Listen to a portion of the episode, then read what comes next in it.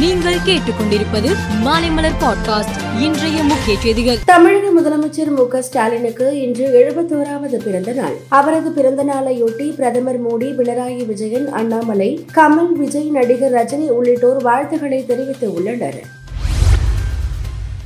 எழுபத்தோராவது பிறந்த நாளையொட்டி தமிழக முதலமைச்சர் மு க ஸ்டாலின் சென்னை மெரினா கடற்கரையில் உள்ள அண்ணா மற்றும் கருணாநிதி நினைவிடத்தில் மலர் தூவி மரியாதை செலுத்தினார். பெரியார் திடல் நினைவிடத்திலும் மலர் தூவி அஞ்சலி செலுத்தினார்.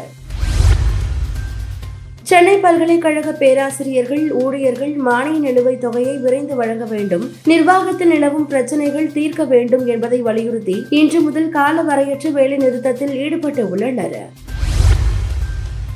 வணிக பயன்பாட்டிற்கான சிலிண்டர் விலை சென்னையில் இன்று இருபத்தி மூன்று ரூபாய் ஐம்பது காசுகள் அதிகரித்து ஆயிரத்து தொள்ளாயிரத்து அறுபது ரூபாய் ஐம்பது காசுக்கு விற்பனை செய்யப்படுகிறது. சென்னை ஜார்ஜ் கோட்டையில் உள்ள தலைமை செயலகத்திற்கு வெடிகுண்டு மிரட்டல் விடுக்கப்பட்ட நிலையில் மோப்ப நாய்களுடன் அதிகாரிகள் தீவிர சோதனையில் ஈடுபட்டு உள்ளனர்.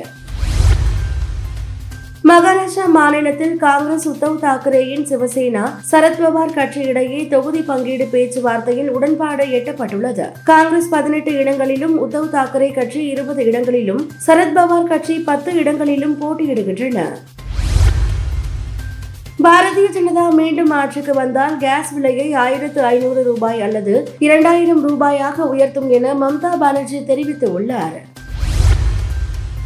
மக்களவை தேர்தலுக்கான முதற்கட்ட வேட்பாளர் பட்டியலை இறுதி செய்ய பிரதமர் மோடி நேற்று இரவு நான்கரை மணி நேரம் கட்சி தலைவர்களுடன் ஆலோசனை நடத்தினார்.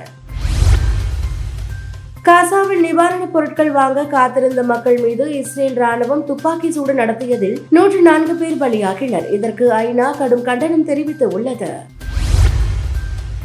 வங்காளதேச நாட்டின் தலைநகர் டாக்காவில் ஏழு மாடி கட்டிடத்தில் ஏற்பட்ட தீ விபத்தில் நாற்பத்தி மூன்று பேர் உடல் கருகி பலியாகினர்.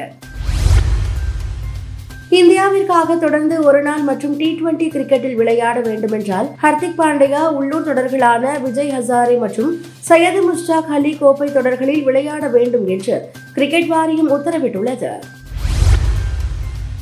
துபாய் சாம்பியன்ஷிப் காலிறுதியில் போபண்ணா ஜோடி அதிர்ச்சி தோல்வியடைந்தது.